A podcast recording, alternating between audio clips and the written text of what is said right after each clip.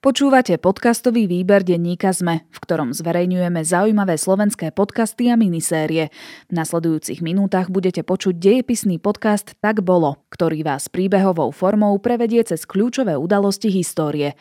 Ak chcete, aby sa aj váš podcast stal súčasťou výberu denníka SME, ozvite sa nám na výberpodcast zavináč petitpress.sk. Vitaj, Slovenčina naša. Ty dcera slávy.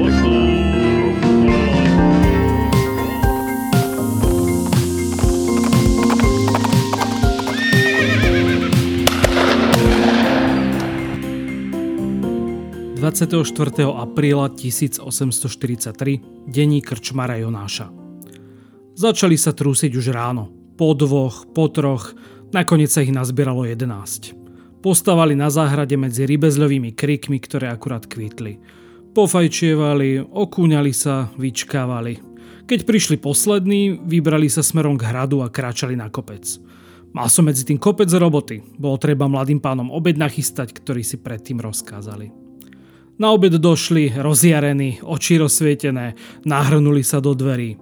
Stôl ich už čakal bielo prestretý, pivo sa začalo točiť. Mladí sa zháčili, začali si medzi sebou čosi šepkať. Nerozumel som, tuším to bolo po latinsky, ale starších posmelili. Nuž, posadali si a moji chlapci donesli mi si s chutnou polievkou a neskôr klobásy a pečené moriaky. Joj, či sa len rýchlo osmelili. Ujúkali, smiali sa, spievali holotrti akýsi. Mali tak hadam 18, najstarší možno 22 a vyfajčievali ako Turci. A normálneho mena som od nich hadam ani nepočul. Jeden Velislav, ďalší Horislav, iný Slavoľub. A tých slovenských pesniček, čo povyspevovali. Nuž, pivo sa točilo do večera, jedli, veselili sa. Odchádzali, mladí páni, až za sumraku. Vítajte v tretej časti diepisného podcastu Tak bolo. Dneska sa budeme rozprávať o veľmi zaujímavej e, osobnosti z našej histórie slovenskej, československej a vlastne vôbec stredoeurópskej. Je to Ľudovít Štúr a celé nejaké obrodenie, ktoré okolo neho vznikalo. A takisto sa budeme náznakmi rozprávať o revolúcii v roku 1848, čo je také nepopulárne učivo na hodinách dejepisu. Čo ty na to, Juraj? No je, je, určite keď ľudia počujú Slovenské národné obrodenie alebo roky Meru 8 alebo revolúciu 1848-49, určite sa im naježia chlpy, ale práve možno aj preto sa budeme o tom trošku rozprávať, aby sme to tak možno odmytologizovali alebo aby sme trošku očistili od nejakých vecí, o ktorých sa hlavne na literatúre, ale aj teda na dejpise niekedy rozpráva, takže uvidíme, čo z toho bude. Hej, a pri tom rok meru 8 to je také krásne slovo, zvukomalebné. Oni majú, no áno, áno, tých krásnych slovíčok asi bude viacej. No, jak. Jasné. Aby sme to celé nejako zaramcovali, kým sa dostaneme k um, idolovi všetkých hipsterov, Ľudovitovi Štúrovi, a to si teraz robím srandu teda, a, tak začneme najskôr možno tým, ako v tomto našom stredoeurópskom priestore v Uhorsku vôbec sa začalo hovoriť o Slovákoch a o Slovenčine a kde sa to zobralo celé takéto národno-buditeľské povedomie. Ty si to už e, predtým povedala, spomínala si také slovičko, že obrodenie. Ono, ono sa to v minulosti veľmi často celé, celý ten proces definoval ako, že slovenské národné obrodenie. Dneska sa používajú iné termíny, skôr formovanie moderného slovenského národa, lebo keby sme sa chceli obrodiť, tak potrebujeme sa od niečoho obrádzať. Mm, začína to niekedy v druhej polovici 18. storočia na základe nejakých reform Jozefa II., mm-hmm. ktorý prichádza s tým, že teda preferuje Nemčinu ako úrodný jazyk, dáva práva evanelikom, Podporuje ale aj e, jazyky ostatných, najmä v kostoloch. A to sa teda bude týkať e, aj Slovákov samozrejme. A bude sa to týkať špeciálne Bernolákovcov, alebo teda Antona Bernoláka, ktorý v podstate na tento popút urobí tú prvú reálnu gramatiku, aj keď teda vieme, že nebol úplne prvý, Jozef Ignác Baj sa trošku predbehol, ale... A, ale to, to nikoho moc nezaujíma. Áno, v podstate to bolo absolútne neúspešný pokus. Eh, no a teda Bernolákov Čína bude, bude úspešná. Možno je tam práve také zaujímavé, že kým um, na území Slovenska eh, sa teda presadzuje maďarčina v školách a tak ďalej, tak v tých evangelických kostoloch sa hovorí po, po česky. Tak som to pochopila správne, že tým pádom aj slovenské obyvateľstvo by chcelo počuť ten svoj jazyk na omšiach tá čeština už tu bola dlhšie, už tu bola od povedzme 17. storočia, myslím v evangelických kostoloch, na evangelických lícach, na proste v evangelických inštitúciách a bola preložená Biblia do češtiny a v podstate v tých katolických kostoloch ešte za Bernolákovcov a ešte do Bernolákovcov vlastne dominoval hlavne latinčina. Práve Jozef II, to sa teraz sme sa trošku vrátili, mal tú ambíciu dať ten národný jazyk alebo respektíve zrozumiteľný jazyk do tých kostolov, takže to bol aj ten podnet pre toho Antona Bernoláka, aby vlastne vytvoril tú gramatiku. To sme teda zhruba v tých 80 rokoch Avšak potom vlastne zomrie Jozef, začne sa uhorská šlachta trošku aktivizovať a sú zvolané dva snemy v roku 1790-1792, ktoré príjmu prvé maďarizačné zákony. To znamená, že začína sa zavádzať maďarčina do škôl a v podstate začína taký ping-pong. Viedeň, povedzme Pešbudín, povedzme Bratislava, čiže Rakúsko, Maďarsko, Slovenský v tomto našom kontexte. Uh-huh. Tie udalosti sú tak predelené francúzskou revolúciou, napoleonskými vojnami, to znamená prvé dve dekády 19. storočia, ktorý sa v podstate nemohlo dať nič, všetky aktivity boli, boli zakázané. Takže e, ten proces pokračuje až v 20. rokoch 19. storočia, kedy sa objavuje tá idea slovanskej vzájomnosti, Môže to byť aj tým, že Napoleona porazili práve Rusie, je tam taký ten obdiv, hej? Je to, je to veľmi dôležitý faktor. Hej, Rusi, Rusi sa stávajú jednou z mocností a toto je absolútna reakcia na to spolupráca všetkých slovanských národov pre takých, na, taký národ, ako boli Slováci, to bolo veľmi sympatické. Uh-huh. Takže prichádzajú osobnosti, ktoré to podporujú, hlavne teda z evangelického, zatiaľ čo teda Bernolákovci boli katolíci, tak evanielici prichádzajú na scénu, nie že by teda v tej prvej generácii neboli, ale neboli takí dôležití a neboli takí známi. Najmä teda Jan Kolár a Pavol Jozef Šafárik. E, evanielici dlhodobo vlastne používajú češtinu v kostoloch, ako v školách, literárny jazyk. Aj na Margotoj slovanskej vzájomnosti e, sú presvedčení o tom, že Slováci a Česi sú jeden národ. Najmä Kolár bude v prvom rade e, takým strojcom tejto myšlienky Vráťme sa však do tých 20 rokov. Aktivizuje sa uhorská šlachta tentokrát vo veľkom a v podstate Maďari hovoria o tom, že z Uhorska by sa malo stať Maďarsko. Že všetci obyvateľia Uhorska by mali začať rozprávať po maďarsky. A myslí to zatiaľ dobre, myslí to tak, že keď vytvoríme vhodné podmienky, všetci nemaďari, ktorých bolo v Uhorsku viacej, sa dobrovoľne vlastne k Maďarom pridajú. Táto časť uhorskej šlachty povedzme, že progresívnej, hovorí o tom, že by sa Uhorsko malo ultramodernizovať, že by malo vlastne skončiť s to starými feudálnymi poddanými a hovoria o veľkých reformách a vlastne začína sa to celé hýbať. Celkom prirodzene tu prichádza aj obrana zo strany Slovákov, hm. pretože Slováci jednoznačne si začínajú uvedomovať, cítia ten tlak zo strany Maďarov. Dá sa povedať, že to vychádza z nejakých chtíčov takého toho bežného ľudu slovenského a tu môžeme sa tak zastaviť ako keby, že kto boli tí Slováci, kto bol ten slovenský ľud, to horné Uhorsko, kde sa nachádzali? Dneska by sme to asi dosť ťažko ohraničili. Tá horná hranica, dnešná polsko-slovenská hranica, tak tá bola veľmi stará, tá nebola problematická, ani československá, ale tá dolná hranica bola veľmi problematická. V tom čase asi 1,7 milióna Slovákov žilo v Uhorsku ale boli veľmi roztratení. Veľmi veľa Slovakov žilo aj na tej dolnej zemi. Dokonca v tom čase, o ktorom sa mi rozprávame 19. storočie, tak najviac Slovákov žilo v Bekešskej Čabe, čo je čo je dole, Maďarsku. Áno, čo je Maďarsku. Áno, väčšina obyvateľstva, keď už, aby som odpovedal na tú otázku predtým, žila e, vlastne na vidieku klasicky. Mesta na Slovensku neboli zrovna slovenské, ale boli to väčšinou nemecké a, a maďarské mesta. Takže e, z takých tých väčších sídiel, ak to môžem nazvať mesta, skôr, boli to skôr veľké obce, Detva alebo Mijava alebo Čaca. To boli väčšie, väčšie obce, kde teda žilo pohromade viacej Slovákov. A čím sa živili? Hm, klasicky plátenictvo na východe, dajme tomu, a lekárstvo, hornani teda, alebo drotárstvo na Orave, na Kisuciach, takže e, to boli také tradičné veci, e, samozrejme polnohospodárstvo. Objavuje sa stále viacej inteligentných ľudí, Takže je tam istý, istý výrazný posun. No a išlo od, tých, od tejto slovenskej inteligencie práve takéto rozpoznanie Slovákov, také tieto národobuditeľské túžby?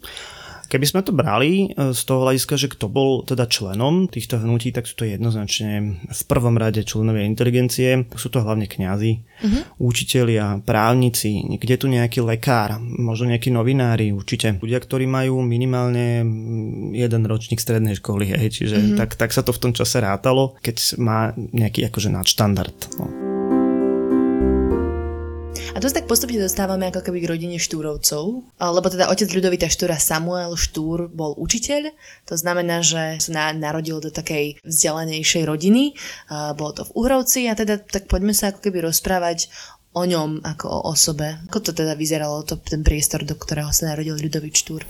Dobre si povedala, že patrí teda jednoznačne do, tej, do tej inteligencie rodina, aj celé, celé to prostredie. Štúrovská rodina mala konexie s plátenictvom, ale práve Samuel si vybral takú cestu tej inteligencie v Uhorovci. Teda Samuel tu pôsobí ako učiteľ, potom čo odišiel z Modry, Podobnou cestou sa vyberuje aj, aj 5 e, jeho detí.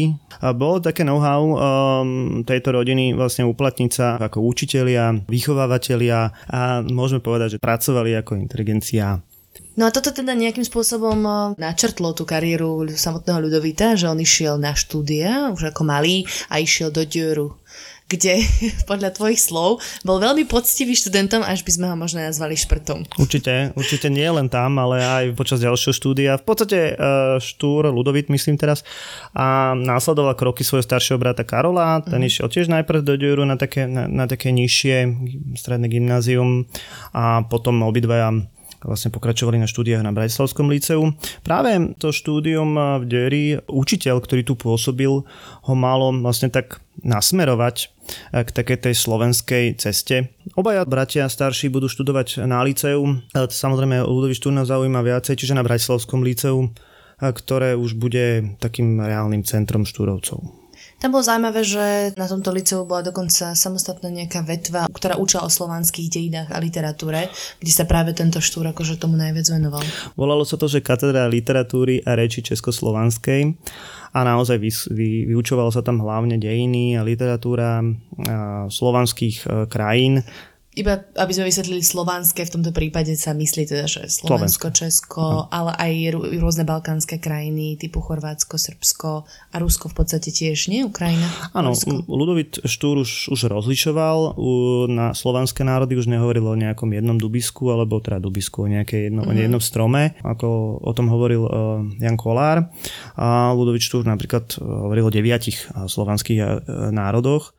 Na tom štúdiu teda uh, bol celkom významný, sa stal takou tvárou aj medzi svojimi spolužiakmi. Kto boli tí známi, ktorí sa tam s ním pohybovali? Postupne sa pri ňom vystredalo naozaj veľa uh, známejších postavičiek z našich učebníc, či už literatúry alebo dejepisu. Určite teda tí najznámejší sú Miloslav Urbán alebo Michal Hodža. To boli takí, takí dvaja jeho možno najbližší. Urban určite bližší. Ako... Urban bol jeho BFF, že? Urban, Urban bol naozaj, napriek tomu teda, že bol mladší, určite k nemu trochu je vzhliadal podstatne radikálnejší ako Hodža. Možno to Štúrovi e, viacej imponovalo. Hodža bol menej aktívny na rozdiel od Hurbana, keďže týchto dvoch porovnávame. Uh-huh. A potom sa tam vyskytne napríklad Jan Kalinčiak alebo Jan Francisci. Starší od Ludovita Štúra bol Samochalúbka, ktorému Ludovit Štúr veľmi vzhliadal Uh-huh. A rovnako tak máme tam aj tých literátov známych, e, s ktorými sa Štúr skôr či neskôr na liceu stretol, alebo sa na liceu myhli, či to bol Andrej Sládkovič, alebo Janko Král, alebo Jan Boto, e, autor z národnej hymny Janko Matuška. Reálne Štúr mal kontakt e, s veľkým množstvom mladých ľudí. Uh-huh to si mi celkom dobre nadhodil, že autor štátnej hymny Janko Matuška. O tejto hymne by som sa vlastne chcela trošku porozprávať. Ono sa hovorí, že keď Štúra v podstate vyhodili z evangelického licea už ako učiteľa kvôli určitej miere maďarizácie v evangelickom školstve, tak on potom odišiel do Levoče a niekoľko týchto študentov ho tam nasledovalo a hovorí sa, že práve počas tejto cesty udierali hromy blesky nad e, ich vozom a tak vznikla hymna. Áno, Janko Matuška teda napísal nejakú báseň uh, na Tatrov sa blízka na tóny známej slovenskej ľudovej pesničky uh, Kopala studienku. Kopala studienku, veľmi správne. A s tým, že asi, asi nám je ťažko si predstaviť, že keď tí študenti idú niekde v tých povozoch a nejaký Janko Matuška tam píše v hrkotajúcom sa voze a hymnu, to, to asi nebolo predstaviteľné, takže musela vzniknúť určite predtým, aj, aj, aj vznikla určite predtým. A hovorí sa, že teda možno vznikla počas tej návštevy na Devíne, ktorá sa vlastne spomínala v našom príbehu hneď na začiatku. Študovci určite veľmi veľa uh, oslavovali ako správni študenti, to je jasné veľmi veľa, určite aj spievali. Mm, štúrovci spievali aj iné pesničky, okrem teda Gaudeamus, ako študentské hymny, tak aj slovenské pesničky. Jasno. Predtým, ako sa vôbec dostaneme k takej tej už jeho že najvýznamnejšej aktivite, um, tak by som chcela spomenúť, že Štúr so svojimi kamarátmi z Evangelického licea, spolužiakmi a spolupracovníkmi chceli vyriešiť dva veľmi dôležité problémy, ktoré podľa nich keby bránili Slovákom v rozvoji a to bola negramotnosť a alkoholizmus. Ako toto chceli riešiť? Toto je mm, veľmi významná vec, na ktorú sa štúrovci zameriavali, keďže všetci boli viac menej kňazi, poodchádzali na miestne fary, e, či už napríklad Hodža do Liptovského Mikuláša alebo Hurban do Hlbokého. Takže oni mali teda bezprostredný kontakt e, s tými obyčajnými ľuďmi. A v rámci tých, tých plánov si vlastne uvedomovali to, čo si povedala, že obyčajní slovenskí ľudia mm, sú v skutočnosti málo vzdelaní. Hlavne sa to týkalo tej staršej generácie. Uh-huh. Tak um, boli zriadované nedelné školy, to znamená predomšov v nedelu prišli starší obyvateľia a títo kňazi vystupovali ako učitelia a učili ich základy čítania a písania. Bola veľmi záslužná činnosť, aj keď teda asi to nemalo až taký veľký efekt a na ten boj proti alkoholizmu, no tak um, to bola vec, ktorá bola veľmi viditeľná. Tu kvitovali samozrejme aj uh, šlachtici a v podstate išlo o zakladanie tzv. spolkov miernosti alebo umiernenosti. Išlo samozrejme o nejakú prísahu nepiť Hej, nepožívať alkoholické nápoje, čo bolo niekedy inak problém aj pre samotných štúrovcov, ale tým nechcem povedať v žiadnom prípade, že by nejak holdovali alkohol, minimálne teda tú pálenku odmietali. No, z času na čas sa nejaké vínko otvorilo, ale tak Fungovalo to asi na takom spôsobe, že vlastne bežný Slovák, bežný obyvateľ nejakej dediny odozdal peniaze do nejakej spoločnej pokladnice a tým pádom tie peniaze neprepil. Uh-huh. Ako náhle vlastne sa niečo v dedine stalo, alebo dajme tomu, že došli nejaký požiar, e, tá spoločná pokladnica mu pomohla. Po prípade z tých spoločných peňazí sa zainvestovalo, postavil sa mlyn, postavila sa nejaká infraštruktúra. Tie peniaze boli používané na, na dobrú vec. Dobre, dostaneme sa tak k tomu bodu, kedy Štúr sa stal naozaj významným dejateľom v slovenských dejinách a to je kodifikácia spísanej slovenčiny. Prvú, ako si spomínal, uh, už kodifikoval Anton Bernolák, ale teda táto štúrovská sa zapísala do našej histórie viacej a teda používame v podstate doteraz, ako to vzniklo, že ide teraz vytvoriť ten slovenský jazyk, ten už pravý tretí v poradí. Áno. V podstate toto je naozaj zásadný obrad e, v celom tom dianí, ale samozrejme aj v štúrovom živote. Odkloní sa od tej myšlienky, že Slováci a Češi sú jeden národ. Reálne to treba vymedziť a jediným spôsobom, ako to je, je vlastne gramatika alebo je, je jazyk. Samozrejme ten jazyk e, musel byť vytvorený tak, aby ho používali všetci. Keďže Slováci boli stále, ako sme predtým spomenuli, de facto rozdeleným národom na katolíkov a evangelikov, tak je snaha ich spojiť a hlavne preto to v roku 1843 spolu s Urbanom a Hodžom kodifikujú tú novú štúrovčinu, novú gramatiku a jasným plánom bude vlastne spojiť tie sily. Uh-huh. Kodifikujú slovenčinu, znamená čo? Prídu a spíšu si slovník, ako sa má teda hovoriť, alebo ako si to môžu predstaviť? Samozrejme je, je, je potrebné vytvoriť nejaké pravidlá tej, tej gramatiky, ako sa bude čo hovoriť. Prebiehajú o tom dlhé hádky a potom samozrejme treba vytvoriť nejakú učebnicu, tak ako dneska máme nejaké pravidla slovenského pravopisu, tak aj mm-hmm. tá štúročina mala svoje. A heceli sa celkom, lebo dosť ich máme. Teda potom ešte sa pridalo aj ten Y a tak ďalej. Slovenčina časom nabrala značne komplikované veci, no ale môžeme povedať kľudne, sa mu to podarilo vytvoriť určite zrozumiteľnejšiu gramatiku ako Bernolákovčina. Mm-hmm. A teda je odvodená od stredoslovenského nárečia. Mm, predpokladám, že aby sa to čo najviac podobalo naozaj všetkým možným kútom Slovenska a všetkým nárečiam a dialektom, ktoré sa v tom čase používali na Slovensku. Ako sa táto slovenčina šírila do rodín medzi Slovákov? Tam sa určite nepredpokladalo teraz, že bežný Slovak na dedine začne rozprávať zo na deň s písomnou slovenčinou, ktorú spravil štúr. To, to, to určite nie. nie. teraz to nefunguje tak. Áno, tak, e, ale išlo v podstate o to, aby sa mohli samozrejme v tom písať knihy a najmä krásna literatúra, čiže básne alebo povedzme nejaká próza. A dôležitejšie bolo samozrejme napísať nejaké noviny alebo články novinové. Uh-huh. som ti nahodila udičku na Slovenskej národnej noviny a prílohu Orol Tatransky. To bol rok 1845, vznikli tieto noviny noviny, ktorých šéf-redaktorom bol Ľudovič Túr, kto tam prispieval a kto to vôbec čítal. Dostalo sa to naozaj reálne do lazov a do tých dedín, kde žili Slováci? Štúr sa bude pokúšať o povolenie novín niekoľko rokov, napokon to teda dostane na základe aktivity šlachty, čo by sme možno neočakávali. V rámci Turca podpíšu petíciu asi 700 eh, vyšších úradníkov, čo je hm, pomerne slušné číslo. To založenie tých slovenských národných novín, na to ste potrebovali celkom eh, veľa peňazí. Asi 4000 korún bolo potrebné zložiť taký si depozit. V tom čase totiž to novín... 4000 korún? 4000 forintov, pardon. Mm-hmm. Slovenské národné noviny mali asi 500 predplatiteľov, skoro takmer 500, čo bolo celkom slušné číslo mm-hmm. a vzhľadom na, na to, že nedostávali žiadne štátne dotácie, keďže teda neboli provládne, respektíve neboli prouhorské, tak... A neboli písané po maďarsky? A neboli písané po maďarsky alebo po nemecky. Uh-huh. Túr samozrejme v nich pravidelne publikoval, to bola jeho najdôležitejší kanál informačný. Jasno. A teda, aby sme vysvetlili, nečítalo to len tých 500 ľudí, ktorí to predplácalo, ale je možno, že ich bolo vlastne niekoľkonásobne viacej, keďže jedny noviny, dajme tomu, čítalo 5 členov domácnosti. Áno, o tom, o tom, že koľko ľudí reálne čítalo tie slovenské noviny sa dodnes vedú a pomerne dosť veľké debaty.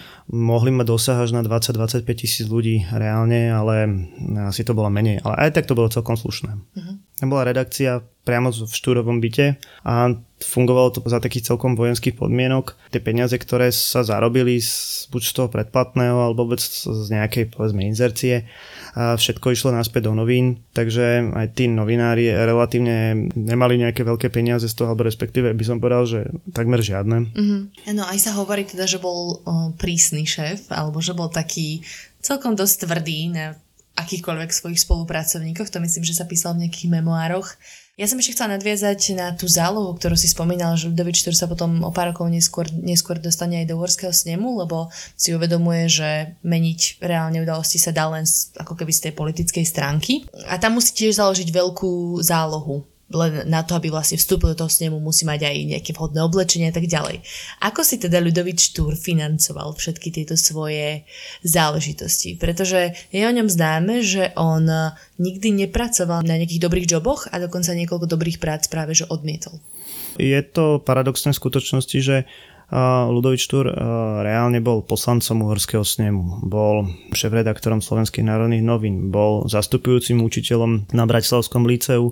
Všetky tieto profesie robil zadarmo. Uh-huh. Naozaj bojoval celý život e, s finančnými problémami. Nie tak, že by teraz nemal čo do úst, v žiadnom prípade, ale on všetky tie peniaze investoval do niečoho, do toho svojho snaženia. Či už to boli noviny, alebo to bola teda politická činnosť, alebo to bolo niečo... Tie spolky napríklad. Povedz, povedzme uh-huh. spolky roky. Ale teda keď sa bavíme o tom, že odkiaľ mal peniaze väčšinou z súkromného učenia, čo nebola úplne adekvátna práca pre neho. Mm-hmm. Väčšinou to robili vlastne študenti, ktorí boli takými čerstvými absolventami stredných škôl na to, aby získali nejakú prax a aby si väčšinou zarobili na vysokú školu. Mm, určite mal sponzorov, to vieme, že prichádzajú peniaze niekde z Čiech, prichádzajú peniaze dokonca zo Srbska, prichádzajú peniaze e, z Grécka. Má celkom bohatého priateľa, kamaráta Gašpara Ferepa, taký Belopotockého.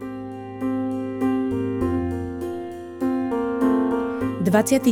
máj 1847 denní Geržebet, teda Alžbety, vzdialenej príbuznej Adely Ostrolúckej, ktorá s ňou vyrastala. Slečna Etela dnes nemohla hrať na klavíri. Znova ju prepadla slabosť. Strašne zbledla, zatočila sa jej hlava a musela si ľahnúť. V poslednom čase sa často necíti dobre. Sedela som pri nej a robila som jej spoločnosť. Keď sa jej trochu polepšilo, poprosila ma, aby som jej čítala noviny. Našla som akési, ktoré som predtým ešte nevidela. Slovenské národnie noviny. Hoci hovoríme po maďarsky, nemecky, latinsky a trochu aj ďalšími rečami, slovenčinu neovládam. Etelku to však náramne zaujalo a rozhovorila sa o tom, že by sme mali vedieť, čo sa deje v našom najbližšom okolí a čo si myslia aj tamojší ľudia, nie len politici v Pešti. Keď sa jej polepšilo, pýtala sa papinka, čo si o tom myslí. Pán veľkomožný povedal, že je to chválihodná myšlienka a že majú aj rodinného známeho, ktorý Slovenčinu kodifikoval a že by ju Etelku mohol učiť. Vraj sa volá Lájoš Štúr Chcel by kandidovať do uhorského snemu a že sa má s pánom veľkomožným čoskoro stretnúť. Potom by to vraj všetko mohli dohodnúť. A pán veľkomožný nám ešte povedal, že Etelka by sa po slovensky volala Adela a ja ako Eržebet Alžbeta. Obom sa nám to náramne zapáčilo. A jeden z takýchto podporovateľov Ľudovita Štúra eh, bol aj známy šľachtic Ostrolúcky. A teraz nadvezujem takú fámu, ktorá sa šíri o Ľudovitovi Štúrovi, že sa dal dokopy s nejakými devčatami a nechval sa vydržiavať ich rodinou. A to teraz nadvezujem na Adelu Ostrolúcku, ktorú buď naši posluchači môžu poznať ako veľmi romantický príbeh Ľudovita Štúra Adely Ostrolúckej, alebo naozaj, že on tam vlastne chodil za nejakým cieľom do tej rodiny Ostrolúckých. Tak ako to bolo? Vydržiavanie by som, by som vyslovene poprel, Aha. alebo respektíve by som dementoval, tak použijem také slovo. Vzťah Ludovita Štúra a rodiny Ostrovudských začína niekedy v druhej polovici 30. rokov. Ostrovudským je Štúr sympatický, ako mladý inteligentný muž, ktorý v podstate má pre nich celkom správne názory.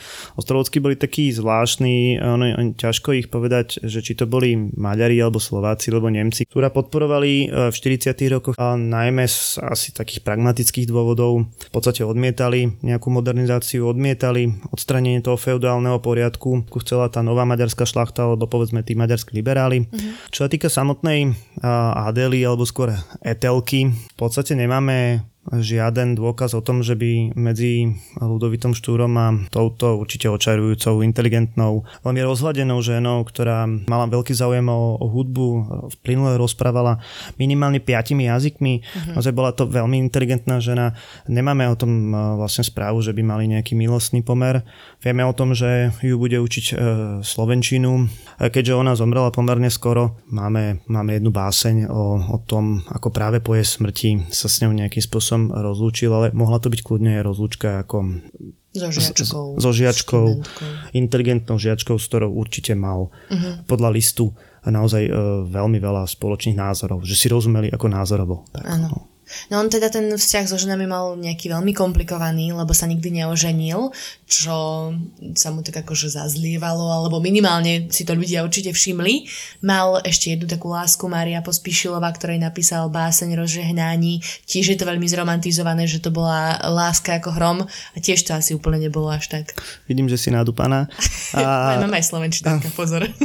Mária Pospišilová bola pravdepodobne najväčšia láska Ludovita Štúra. Myhlo sa ich tam samozrejme viacej, ale dokázateľné. Musíme sa rozprávať o tom, že, že čo je dokázané. Zoznámili sa pri tom, ako si Ludovit Štúr privodí zlomeninu pri návšteve jej otca a musí ostať v dome e, otca dlhšie, no a už čo, čo, čo Čer nechcel, tak tak z toho bol nejaký vzťah a rodina si predstavovala sobáš, nechala vytvoriť portrét na svadbu že Ludovic sa rozhodol inak. A, jeho, a prečo? No, a Čo tu bola sa, tá jeho filozofia? To sa dostávame k tej, k tej filozofii vzťahu k ženám. A on teda odmietal svadbu preto, lebo vlastne on hovoril, že národ potrebuje. Z dnešného hľadiska to vyznieva asi fakt um, tak pateticky alebo zle. Mm. Ale keď sa pozrieme na ňo ako na človeka, ako v podstate asketika, tak naozaj nám to tam zapadá, že on reálne bol proti tej inštitúcii manželstva, bol proti všeobecne proti štúrovcom, aby sa ženili a aby mali nejaké vzťahy so ženami, pretože ich to tak akože odpájalo od tej správnej cesty. Čo to napísal Samovi Chalúbkovi na svadbu? Namiesto teda svadobného, svadobného príhovoru napísal v podstate smutočnú reč.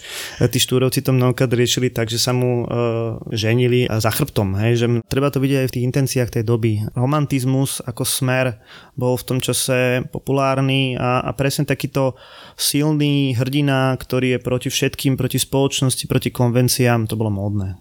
Uh-huh. Hej, čiže ako, presne nám to zapadá na neho. Jasne. Existuje niekoľko domienok o tom, že bol homosexuál, ale to nie je žiadno dokázaté. To by som dokonca reálne ako vzhľadom na tie pomery s tými že, ženami by som povedal, že určite nie. Uh-huh. To vychádza aj z, možno z toho nepochopenia toho prostredia tých 30 40 začiatku 50 rokov, kedy um, muži mali trošku inakšie postavenie, respektíve keď ste stretli e, pod pazuchou sa držiacich dvoch mužov e, vonku na ulici, tak to nebolo nič neobvyklé. Proste bol to úplne normálny prejav kamarátstva, hej, mm. napríklad tieto reči mnohokrát vychádzajú z toho, že Štúr sa o seba e, rád staral. Áno, ale to nie je nič zlé. On rád nosil dobré veci, rád nosil pekné veci, staral sa o bradu, staral sa sám o seba v zmysle takom, že sa mm, umýval, hej, že jednoducho... Áno, áno, že sa často umýval, voňavkoval tak, tak. a nosil takú mašlu peknú viazanú. Dosť často, tak ako je Štefánik e, stotožňovaný s čapicou generálskou, tak Štúr je vlastne s tou, s tou bradou. No my reálne nevieme asi, ako dlho ju nosil, ale v tom čase to bolo vyslovene módne hej, pre mladú generáciu a aj z hľadiska nejakého takého životného postoja. Mm-hmm. Tá brada bola, že dôležitá. Tak sú to takí novodobí hipstery dnešní, hej? Určite bola to taká akože prezentácia toho mústva, bola to prezentácia možno aj politického postoja do istej miery, hej? Aha. Možno, to už, to, to už teraz ako tak na tým trošku špekulujem, ale dajme tomu. Aha. No ja som čítala v rozhovore s pani etnologičkou Nádaskou, že chodil k barberovi každý týždeň. Muselo to ísť aj do peňazí toto, ale teda e, inak bol nároživý fajčiar, tak trošku nám to uh, tak pokrivuje obraz toho asketika, tak bol vynikajúci jazdec na koni. A... Áno, to, že bol fit ma naozaj veľmi zaujalo, že vesloval, jazdil na koni, bol vynikajúci v streľbe hm. a môj obľúbený fun fact hral na gitare. Áno, to patrilo k vzdelaniu tejto, tejto generácie, hej, že okrem teda jazykov a okrem histórie a povedzme, že spoločenský ved museli vedieť aj na nejaký hudobný nástroj. Ale Potom... to je také netradičné, vieš, že aspoň ja si tak ne, nepredstavujem si hrať chlapa na gitare v 19. V tom období, storočí. hej. Hej, asi by sa hodili nejaké husle. Dostaňme sa teda k takým tým všeobecnejším udalostiam, ktoré sa diali počas života Ľudovita Štúra a k tomu krásnemu roku Meru 8. Zbehneme to tak akože trošku z rýchlika, lebo samozrejme je to veľmi komplikované a to je práve to, čo sa tí študenti, stredoškoláci nechcú môcť učiť. Tak skúsme si tak povedať po nejakých bodoch, že ako vyzerala e, tá prvá revolúcia, alebo teda to prvé slovenské národné povstanie sa to volalo vtedy v roku 1848. Áno, dlho, dlho až do toho druhého slovenského národného povstania sa to volalo slovenské národné povstanie.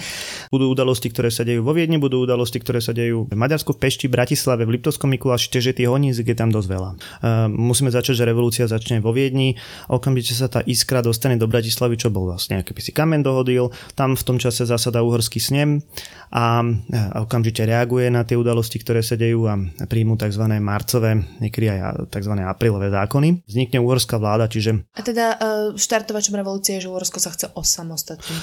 A časom určite, mm. hej, ono sa stále cíti akože zviazané. No problém je v tom, že v tých marcových zákonoch nie je ani bodka o nejakých o národnostných slobodách, povedzme pre Slovákov, Rumunov alebo pre Nemaďarov a to samozrejme Slováci vidia ako veľký problém. Uh-huh. Odpovedou na to bude samozrejme aktivita Štúra Hurbana a Hodžu, ktorí spíšu tzv. žiadosti slovenského národa, kde sú samozrejme spísané požiadavky hlavne jazykové. Uh-huh.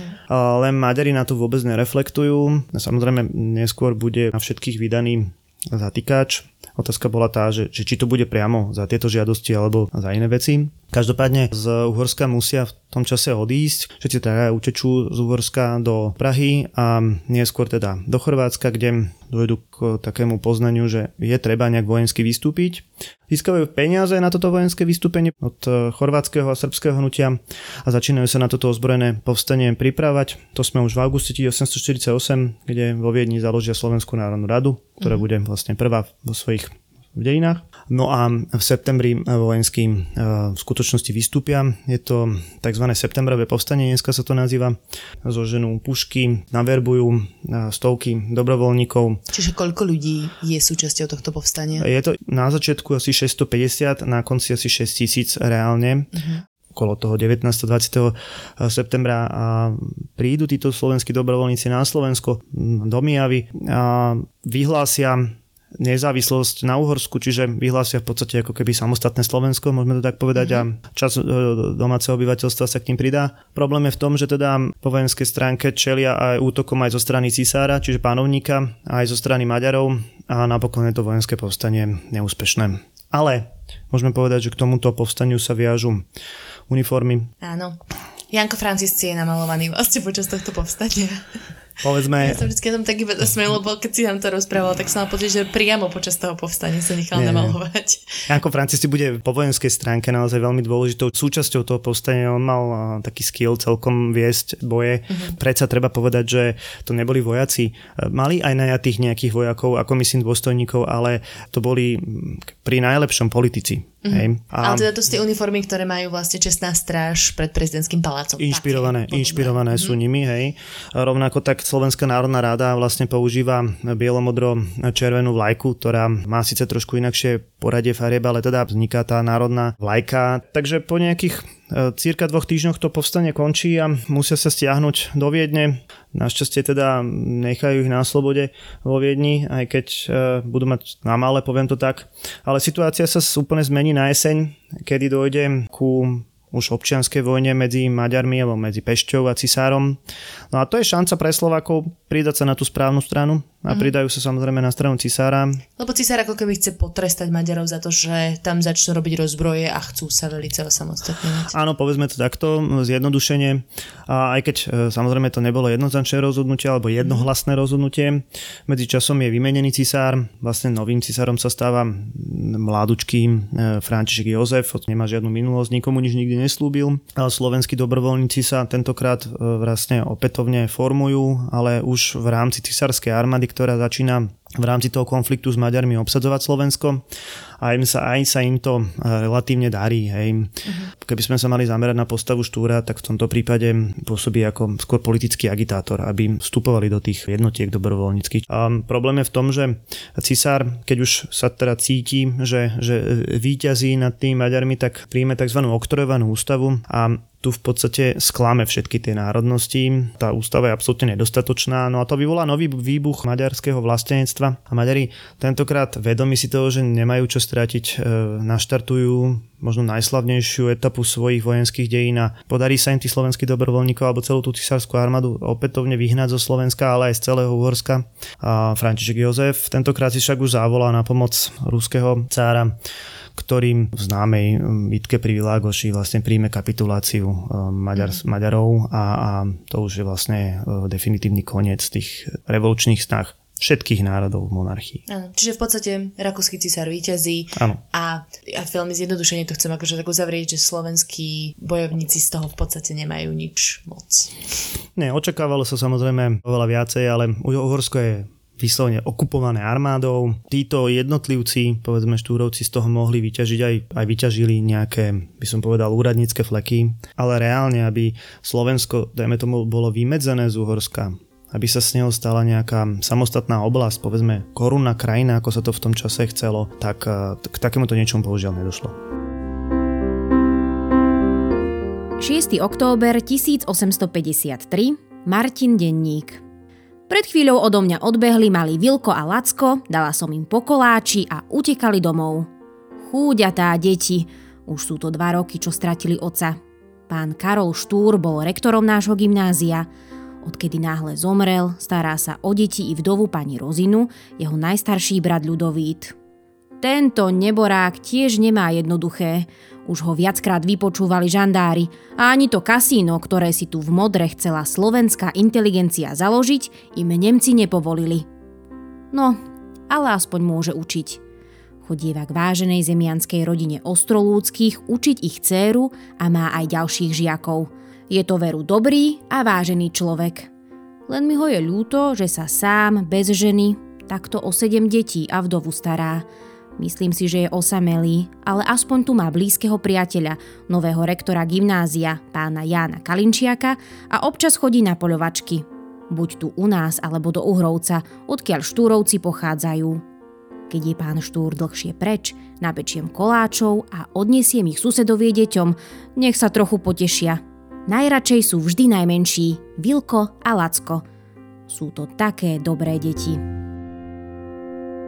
Takže dostávame k tomu, že ani samotný Štúr z toho nevyšiel ako víťaz, pretože sa dostal pod policajný dozor a medzi tým sa zmenila jeho situácia v rodine, zomrel jeho starší brat Karol a ako keby po ňom ostali nezaopatrené deti, ktoré sa spomínajú aj v našom príbehu od susedky Marty. No a teda, ako vyzeral ten záver Štúrovho života? Asi pravdepodobne musel, keď to tak zoberieme, no postarať sa o 7 hladných krkov a svojich, čo to je, neterí a synovcov. Uh-huh. Určite to bolo ťažké rozhodnutie a takisto sa staral aj, aj o vdovu.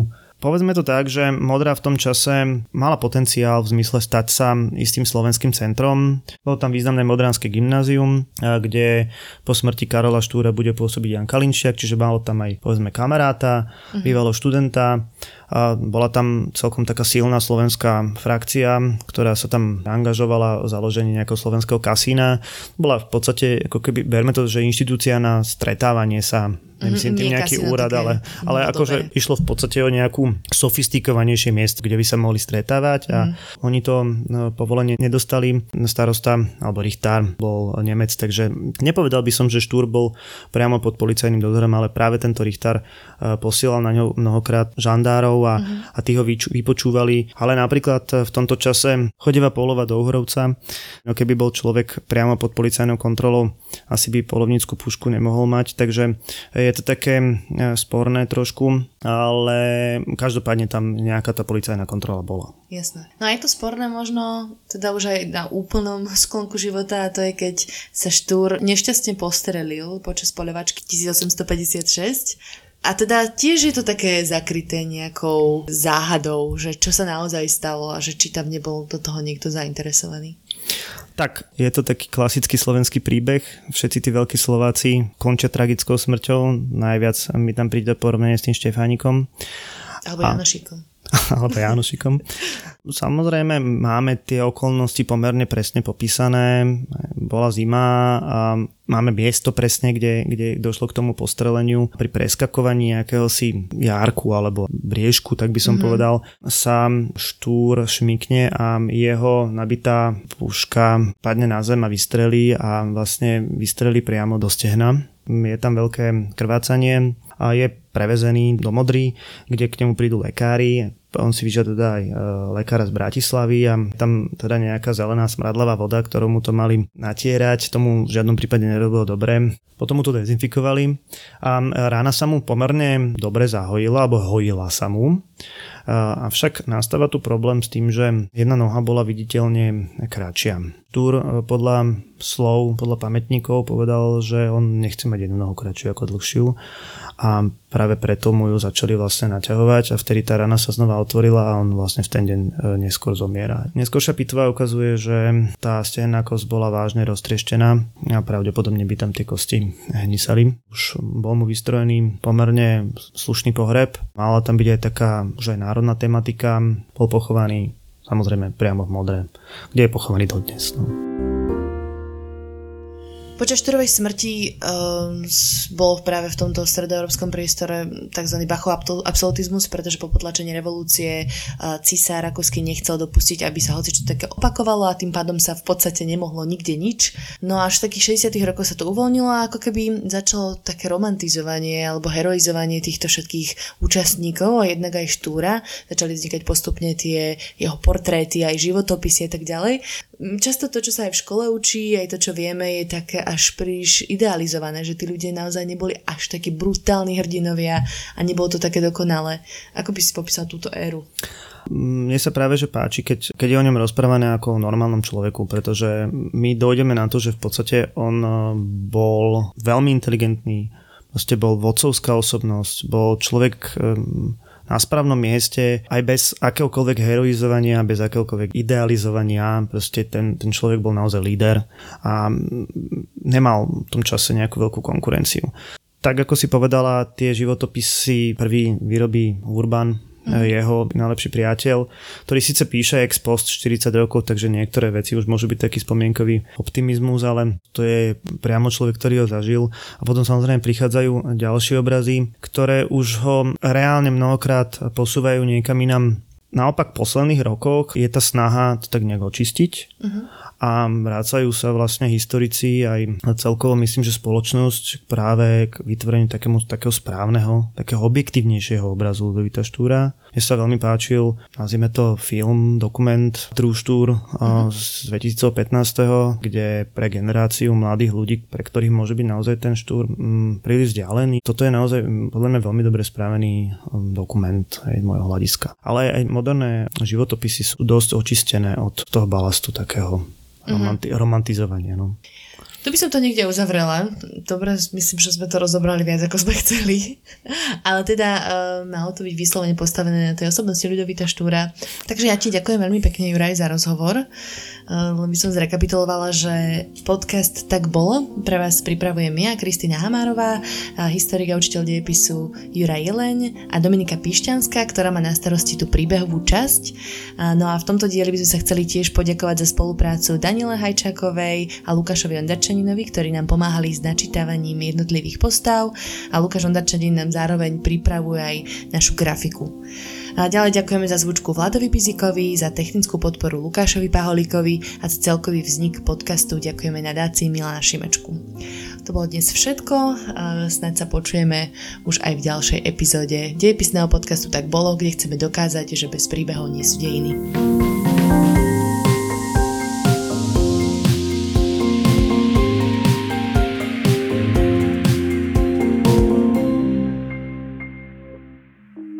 Volám sa Barbara Mareková a v denníku ZME pre vás robím podcast Ľudskosť o tom, ako na naše mentálne zdravie vplýva rodina a spoločnosť. S odborníkmi a odborníčkami rozoberám, ako sa v rodinách dedí trauma a ako sa dá v dospelosti uzdraviť.